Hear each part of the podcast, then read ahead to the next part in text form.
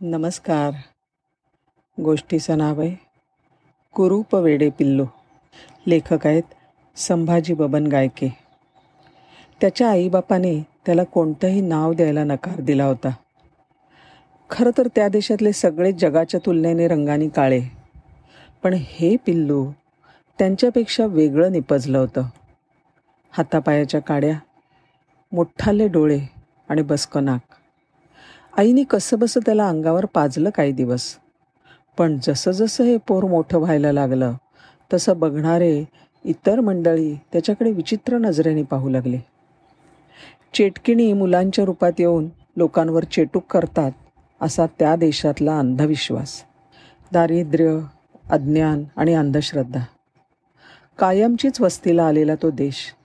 इथे माणुसकी कणव सत्सद विवेक बुद्धी हे मानवी गुण औषधालाही आढळत नव्हते.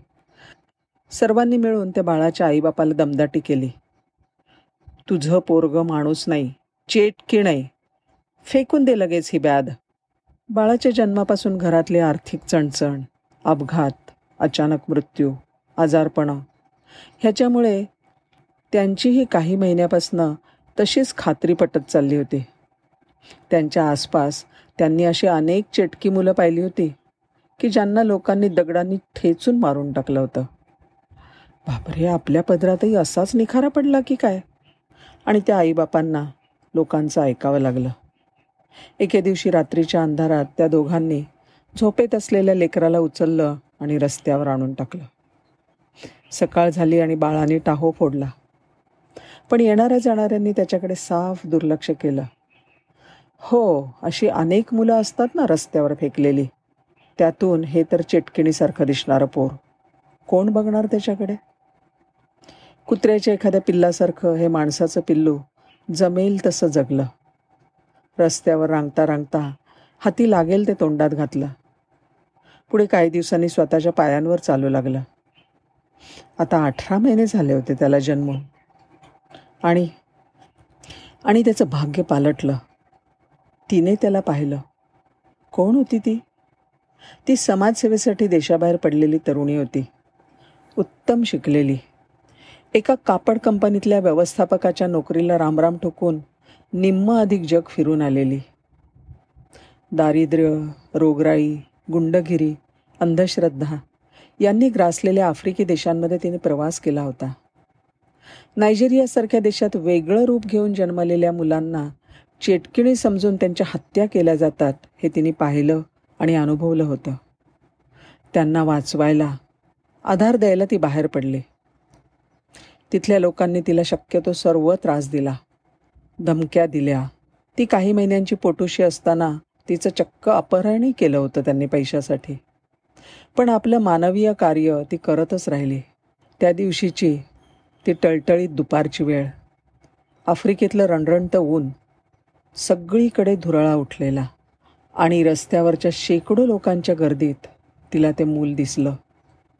लहानशा हाडकोळ्या कुडीवर ताणून बसवलेलं कातडं कपाटीला गेलेलं पोट सर्व बरगड्या सताड उघड्या. कसं बस एक एक पाऊल टाकत तो पुढे निघाला होता.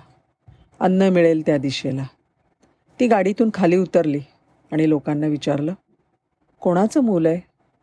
नाव काय याचं? कुणी याला खायला घातलंय की नाही गेल्या कित्येक दिवसात? कुणाकडेही ह्या प्रश्नांची अर्थातच उत्तरं नव्हती. आठ महिने अन्नान्न दशेत जगलेलं ते पूल पाहून तिला भडबडून आलं. तिने दिलेलं बिस्किट तो अत्यंत हळूहळू आणि काळजीपूर्वक एक एक घास करून खायला लागला. तिने पाण्याची बाटली त्याच्या सुकलेल्या ओठांपाशी नेली. आणि त्याने तिच्याकडे बघत बघत एक एक घोट पाणी प्यायला आरंभ केला. दुसऱ्याच क्षणी तिने निर्णय घेतला. या कुणाच्याही नसलेल्या बाळाला सोबत घेऊन जायचा. त्याला कपड्यात गुंडाळून मांडीवर घेऊन कारमध्ये येऊन बसले. तिच्या नवऱ्याचे डोळे जणू तिला सांगत होते हे बाळ काही फार दिवसांचं सोबती नाही आहे बरं. ती म्हणाली मला आशा आहे हे जगू शकेल. आपण याचं नाव होप ठेवूयात. हो छान आहे तो म्हणाला. त्या दोघांनी लोकांनी चिटकीण म्हणून हाकलून दिलेल्या बालकांसाठी बालकाश्रम उभारला होता. तिथं अशीच काही मुलं होती. लोकांनी चेटकी समजून मारून टाकण्याचा प्रयत्न केलेली. या कृष्णवर्णीय बालकाला तिने आपल्या बालकाश्रमात भरती केलं. जणू तो काल परवाच जन्माला आला आहे अशी त्याची काळजी घ्यायला सुरुवात केली. साजेसं पुरेसं अन्न स्वच्छता अंगभर वस्त्र निवारा आणि निस्वार्थ प्रेम. या चार गोष्टींमुळे काहीच दिवसात खुरटलेलं रोगाने ग्रासलेलं सुकलेलं हे मानवी रोपटं अंग धरू लागलं. आता तो जिवंत राहण्याचे स्वप्न पाहू शकत होता. आणि त्यांनी जगावं अशी तिची आशा होती. आणि तसंच झालं. चेटकिणीचा शिक्का बसलेलं ते मूल आता छान माणसाच्या मुलासारखं दिसायला लागलं. होप आता शाळेत जातो. अन्या लोवेन हे त्या देवदूताचं नाव. अन्य डेन्मार्कमध्ये जन्मली. एका वर्षी सामाजिक कामाच्या निमित्ताने मालावी देशात जाऊन आली. टांझानियातल्या शाळांच्या मदतीसाठी तिने निधी जमवायला सुरुवात केली. नायजेरियासारख्या देशातल्या बालक चेटकेणी अंधश्रद्धेविषयी तिने ऐकलं आणि तिला तिचं ध्येय गवसलं. ती नायजेरियात राहायला आली. दोन हजार पंधरा साली land of hope children centre सुरू झालं जिथे अशा चेटकीण बालकांना आसरा आणि शिक्षण दिलं जातं. आता तिथे शंभरच्या आसपास मुलं आहेत. नायजेरियातल्या कायदेतज्ञ इमॅन्युअल उमेमशी तिने विवाह केला. तिला आत्तापर्यंत अनेक पुरस्कारांनी सन्मानित केलं गेलेलं आहे. त्यांच्यापैकी एक म्हणजे ह्युमॅनिटी इम्पॅक्ट अवॉर्ड जे डिग्निटी वुमनवूड प्लॅटफॉर्मने दिलं. दोन हजार सोळामधला the world's most inspiring person हा पुरस्कार तिला ओम मॅगझिनने दिला. दोन हजार सतरा साली तिला होप अवॉर्ड मिळालं.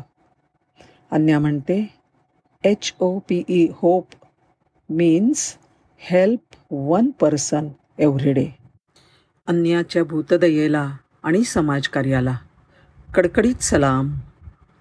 धन्यवाद.